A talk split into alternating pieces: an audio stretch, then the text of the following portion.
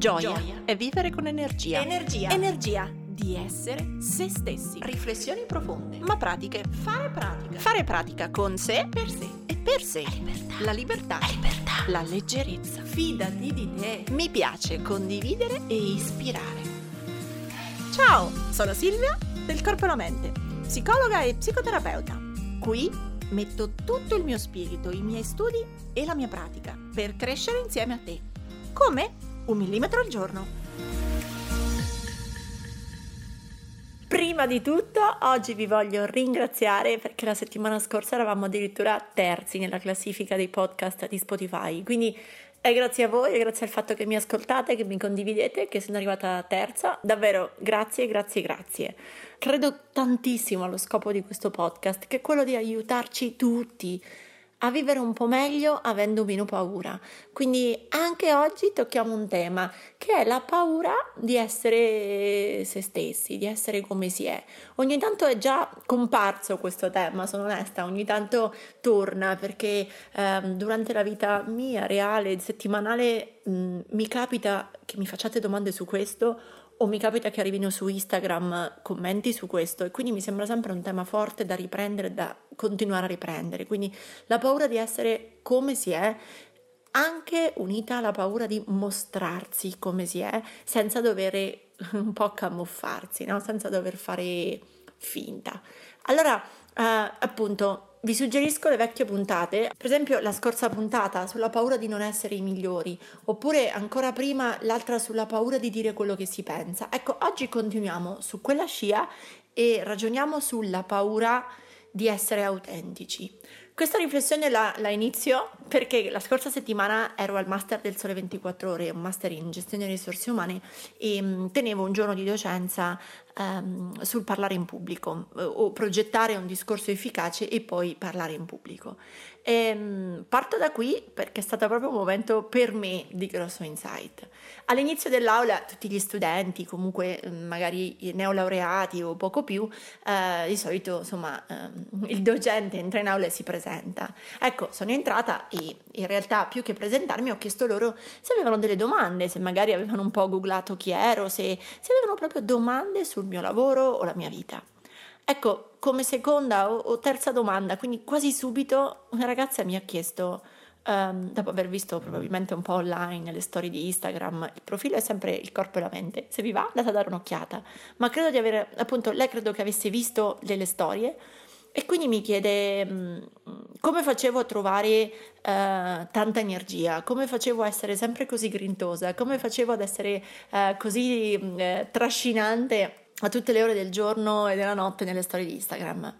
Ecco, a questa domanda, quella mattina, ho risposto di getto e, e mi sono accorta poi dopo la sera che avevo risposto esponendomi tantissimo e che la vecchia me non avrebbe mai, mai, mai dato quella risposta così autentica e anche così vulnerabile, avrebbe dato una risposta molto più professionale.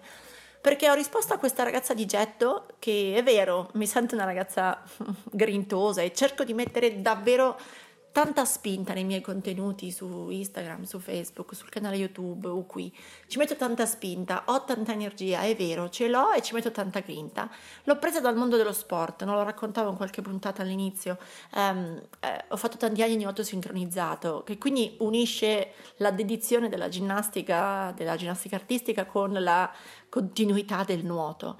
E, um, e quindi tanti anni di nuoto, non so, per tanti di voi che magari hanno fatto sport è una sensazione tipica, quella determinazione, quella costanza, quella capacità di non mollare anche quando sei stanco o morto. Ecco, io l'ho, l'ho presa da lì, dallo sport. E seconda risposta che ho dato, quindi in prima è stata lo sport la seconda è stata un tumore, anzi nel mio caso due. Eh, ho detto a lei che quell'anno, quindi quando a 30 anni ho scoperto di avere un tumore, una malattia autoimmune e mi sono dovuta curare per diversi anni, ho scoperto che davvero la vita merita di essere vissuta con l'acceleratore, merita di essere vissuta 100% al pieno. E, e per la prima volta mi sono ritrovata a rispondere a dei ragazzi trentenni, anzi più giovani ancora dei, dei, dei loro 30 anni, e che mi vedevano come la docente del master, quindi quella seria che faceva lezione, e io invece ho risposto in un modo totalmente umano.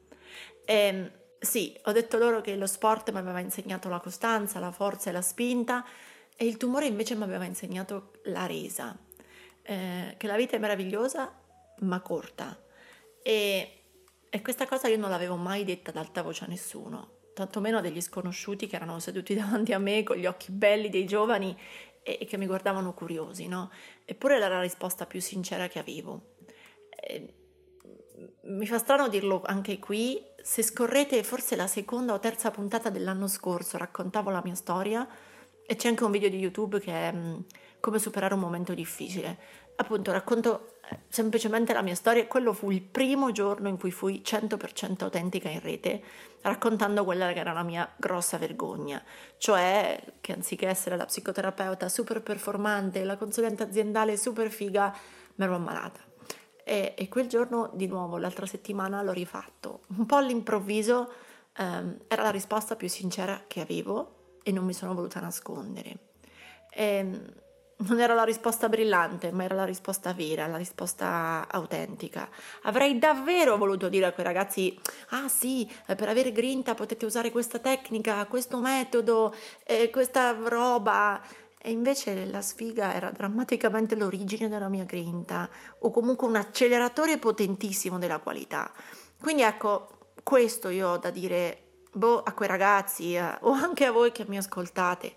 Eh, questo è quello che ho da dire. Non vergognatevi delle vostre sfighe.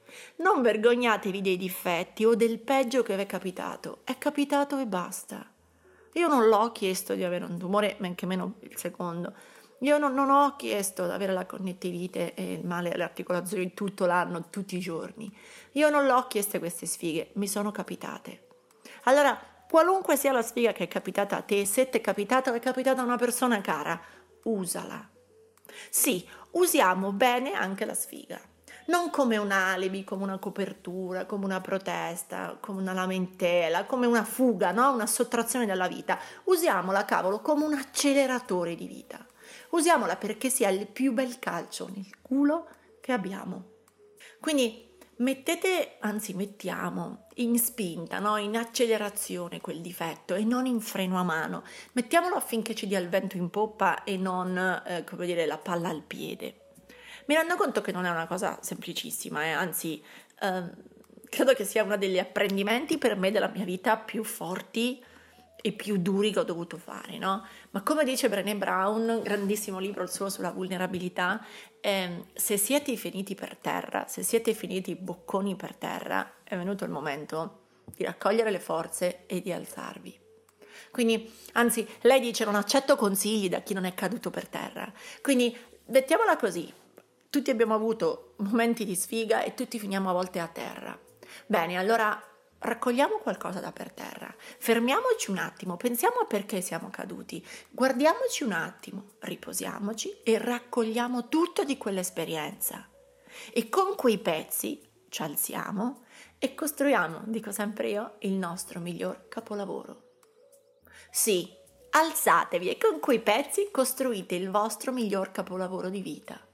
Siete un'opera d'arte e spesso, spesso i difetti rendono un'opera d'arte ancora più unica e preziosa. Proprio quel difetto la rende unica. Quindi non pensate che se avete un difetto, vi è successa una sfiga, ecco, io cito il mio tumore, ma magari per altri altro. Ecco, non pensate che se avete avuto una sfiga siete destinati a essere qualcosa di meno. Anzi, prendete i vostri difetti, il vostro peggio, le vostre insicurezze, le peggio paranoie e anziché fermarci usiamola per farne un capolavoro e questo capolavoro è essere noi, noi come siamo siamo. E mm, è vero, non sono quello che sono, quindi come dire, non è che tutto nasce dall'aver avuto una sfiga, no? È vero che c'erano probabilmente delle qualità o delle conoscenze o delle capacità prima, c'era tanto probabilmente prima, durante e dopo, no?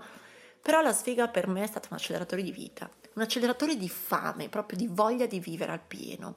Può sembrare un discorso fatto, ma mi rendo conto che è stato per me un momento di grande cambiamento. Anziché vedere quella sfiga come l'incubo peggiore della mia vita, è diventato il giro di boa dopo la quale sono profondamente cambiata nella motivazione che avevo nel modo di vivermi gli impegni, nel modo di costruire una vita che davvero fittasse con com'ero, no? E quindi è un po' l'unico consiglio che ho. A volte, anziché avere paura di mostrare come si, ci si è, anziché doversi nascondere facendo tutta la fatica del mondo per camuffarlo un difetto, ecco, forse vale la pena dirlo. Forse vale la pena semplicemente metterlo in piazza, prima di tutto a noi stessi e poi agli altri. Perché in quello sforzo di autenticità, in quel momento esatto in cui io accetto che mi è capitato, mi è successo, ce l'ho e ce lo avrò, che posso metterlo a fattor comune, cioè posso metterlo come risorsa, posso dire ok, ce l'ho, che cosa me ne faccio? Dico sempre che a me ha dato una grossissima accelerata per farmi diventare infermabile, no? per farmi diventare insaziabile. Voglio sempre di più, o meglio, voglio fare sempre di più affinché sempre più persone lì fuori abbiano questa grinta, abbiano questa voglia e siano cercatori di vita e siate cercatori di vita, senza magari dover per forza passare dalla sfiga, no? Però anziché un mondo pieno di cercatori di successo, di soldi, potere, io vorrei tanto aiutarvi a essere cercatori di vita, cercatori di forza e di grinda. Ecco, insaziabili di forza, di bellezza, di voglia. Mi rendo conto che non sia facile poi mostrarsi al mondo così e, e su questo ho due mh, tecniche, non so se dire due esempi da cui ho imparato due cose grosse. La prima ve la racconto perché, come dire, fa, non so se dire se fa sorridere, però quando io ho cominciato a pubblicare i miei primi post, credo fossero su Facebook ancora, ma proprio agli inizi gli inizi, tipo due anni e mezzo fa, a un certo punto pubblicai per la prima volta un post dove raccontavo del male alle mani, della connettivite, delle dita che non si piegano bene, del fatto che non svito le bottigliette o non apro i tappi eh, non, non, riesco a svitare, non so, una, eh, una caffettiera o, o, ad aprire un pennarello in aula, no? Quindi al primo posto, ai primi post dove riuscii ad ammettere questo, mi ricordo che venne da me quello che al tempo era il mio capo, che è tuttora una delle persone a cui sono più legata personalmente e professionalmente. Quindi quello che vi sto per dire non ha affatto inciso poi sulla qualità dei nostri rapporti. Questo anche per darvi, poi dire, un feedback a lungo termine, no? Io mostrai in quel momento nella mia pagina Facebook, nella mia pagina Instagram, una mia vulnerabilità, no? Quindi confessai, in una foto di una mano che teneva la, la bottiglietta, confessai, che forse la trovate ancora se scorrete indietro, indietro, indietro in Instagram, confessai che appunto avevo un problema alle mani. E mi ricordo che lui venne da me, tipo, anche, come dire, cercando un momento di privacy, di raccoglimento, per darmi il suo feedback, dicendomi che dovevo stare attenta in realtà come psicologa a mettere fuori dei contenuti um, dove ero vulnerabile così tanto, dove ero così, insomma, che confessavo una difficoltà, perché um, ecco, nel mondo dell'immagine dove siamo, uh, nessuno sarebbe andato da uno psicoterapeuta che aveva i problemi. E quindi che dovevo stare attenta in un mondo fatto di immagine a veicolare la giusta immagine. Io ricordo quel giorno che lo guardai, mi sono sempre fidata dei giudizi, non dico il nome solo perché come dire, lascio un, po' di privacy a questa storia e alla persona, ma um, io ricordo che lo guardai con tutto il rispetto e l'ammirazione che ho per lui, ma anche con la sensazione che quella cosa che lui mi stava dicendo, che appunto era um, veicolare un'immagine che fosse giusta, appunto l'immagine giusta per i social, l'immagine giusta per il mondo lavorativo, non era più giusto per me. Non volevo uno spazio social, non volevo continuare con l'immagine perfetta, volevo davvero dire al mondo, oi, ok, ho un problema. E lo posso dire a voce alta. E magari attraverso il fatto che lo dico anche qualcun altro che ha un problema simile o diverso o un difetto qualunque si può sentire autorizzato, autorizzato sì, si può sentire autorizzato a dirlo. Cioè, magari grazie al mio esempio, magari qualcuno prende un centimetro di coraggio e prende la spinta per dire la verità. Quindi quel giorno lo ringraziai e gli disse che, boh, che volevo provare una linea editoriale un po' diversa, dove volevo avere meno paura di dire com'ero e dove magari proprio per il fatto che imparavo ad essere vulnerabile avrei imparato nuove risorse, avrei acquisito nuovi strumenti. Devo dire che due anni dopo, col senno di poi, è così che è andata. Mi sono a volte forzata a dire delle cose, soprattutto quelle che riguardano la mia salute e il tumore, perché è sempre, sempre, sempre difficile parlare di quello che non va. ed è in questo che è da qui che nasce la puntata, no? Me ne sono accorta la scorsa settimana davanti a questi ragazzi del master. È difficile essere autentici. Le domande poi sono continuate da loro anche con, no, con, la ricerca, per esempio, se cerco un lavoro, ma se devo fare un colloquio, qual è il confine tra essere autentici e dire la verità? Ecco, o meglio, tra essere autentici e dire la verità e ottenere il lavoro, oppure fingere un po' e ottenere il lavoro, no? Cioè, quale delle due strade è migliore? Cercare di gonfiarsi un po', di apparire un po' meglio, ottenere il lavoro o dire la verità? Ecco, in questo senso, questo mio primo episodio, questo mio primo esempio che vi ho fatto, mi dimostra che forse oggi mh, state qua ad ascoltarmi o a credermi una voce, come dire, interessante anche perché ho scelto di sposare la linea dell'autenticità, anche perché ho scelto di non mostrare solo la vita patinata, anche perché ho scelto di dire che, ehi, attenzione, ho dei difetti, ma non per questo valgo meno, ma non per questo devo fingere. Quindi da questo punto di vista, se nel vostro ambiente di lavoro o anche nella vostra famiglia ci sono persone come il mio capo che in qualche modo vi dicono che sarebbe meglio se, sarebbe meglio se foste un pochino più, vedete, meglio, se fosse più netta la vostra immagine, se fosse più, mm, mi verrebbe da dire più pulita, no? meno difettosa, ecco, meno inceppata sarebbe meglio. Ecco, invece io a questo punto voglio dire a voi, per avere per lavorare sulla paura di dover essere sempre migliori o per lavorare sulla paura di non potersi mai mostrare, io vi invito a insani atti di coraggio.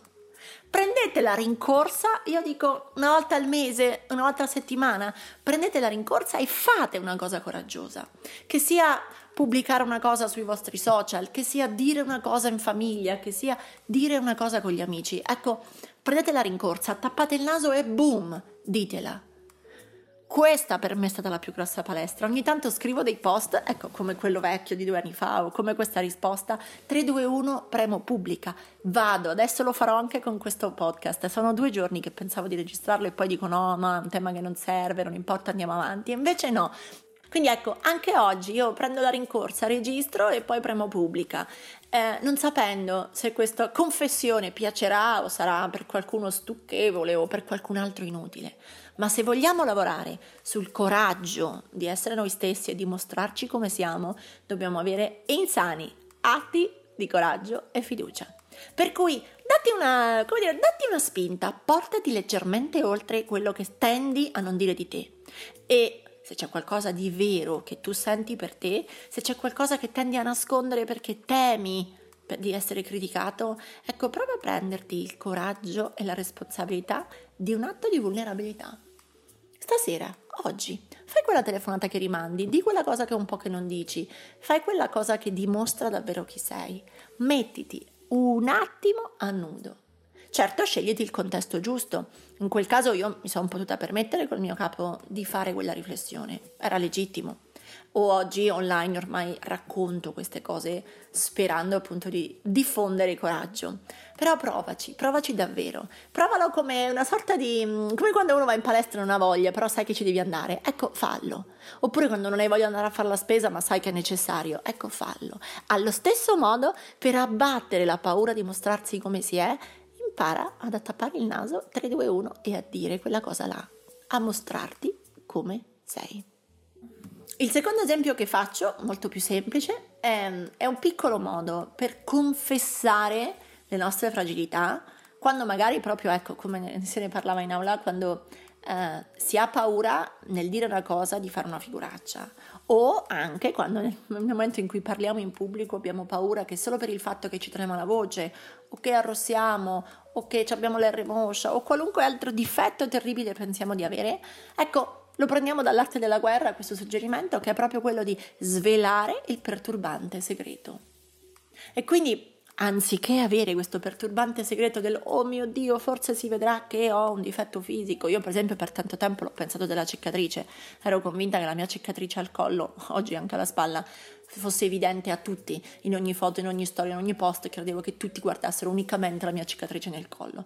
Quindi in questo caso era il mio perturbante segreto, ma veramente magari per voi è un difetto fisico o un modo di parlare in pubblico che vi dà fastidio, una vergogna di qualcosa che avete. Ecco, in quel caso, anziché fare finta che non c'è, svelare il perturbante segreto significa dirlo proprio all'inizio. E quindi dire, ehi, lo so che magari adesso arrossisco o balbetto o, o, non lo so, o appunto o quello che è il vostro difetto, però mi succede tutte le volte che sono emozionata o mi succede tutte le volte che dico qualcosa di importante in cui credo molto. Ecco, solo il fatto di dirlo toglierà la sensazione di pesantezza e di divieto che voi vivete, toglierà da voi, come dire, questo enorme pensiero dalla vostra testa e anche per chi vi ascolta in quel momento sarà molto meno grave proprio perché l'avete detto voi, quindi se se n'era accorto dice ah ok è legittimo, se non se n'era accorto neanche del vostro enorme difetto dirà oh ma guarda che persona in gamba che lo riesce ad ammettere a voce alta. Quindi in entrambi i casi andrà bene. Allora è questo un po' che vi voglio suggerire, no? Per lavorare sulla paura di, di, di, non potersi mai mostrare, di dover essere diversi, di dover fingere di non avere difetti, andiamoci incontro a quei difetti e passiamoci in mezzo. Che sia dirli ad alta voce, quindi usarli proprio come incipit, un po' come dice svelare il perturbante segreto, o che sia che prendete la rincorsa e una volta a settimana ci provate a dire quella cosa. Ecco, vi invito a farlo perché quello che vi accorgerete è che tutto quello che voi pensate grave, dopo che l'avete detto, lo è molto di meno tutto quello che voi pensate mastodontico, dopo una settimana, un mese, due mesi che vi abituate a dirlo, vedrete che è molto meno doloroso di quello che oggi pensate. O dopo una settimana, un mese, due, è anche molto meno grave agli occhi degli altri, perché spesso nel non dire una cosa pensiamo che gli altri la vivranno come orribile, spaventosa, oscena. E invece magari è proprio dicendola che ci accorgiamo che è molto meno grave di quello che credevamo. E feedback dopo feedback, settimana dopo settimana, magari cominciamo a persuaderci che essere autentici non è così male, che essere autentici è una risorsa, che essere autentici ci fa fare meno fatica e ci fa ottenere di più, che essere autentici semplifica le relazioni anziché complicarle. Quindi il mio invito per abbattere questa paura è quello di, come dire, sforzarsi e andare incontro con coraggio a piccoli, brevi e sinceri momenti di autenticità. E ora, allenati. Questa settimana provaci. Ora tocca a te. Metti in pratica il tuo millimetro e condividi questa puntata sui tuoi social con l'hashtag un millimetro al giorno tagga il corpo e la mente così potrò seguirti anch'io. E ti ricordo che mi trovi su Instagram, YouTube e Facebook sempre come il corpo e la mente. Se vuoi aiutarmi, lascia una recensione a questo podcast. Ogni tua parola è preziosa, è preziosa. Ci sentiamo al prossimo millimetro.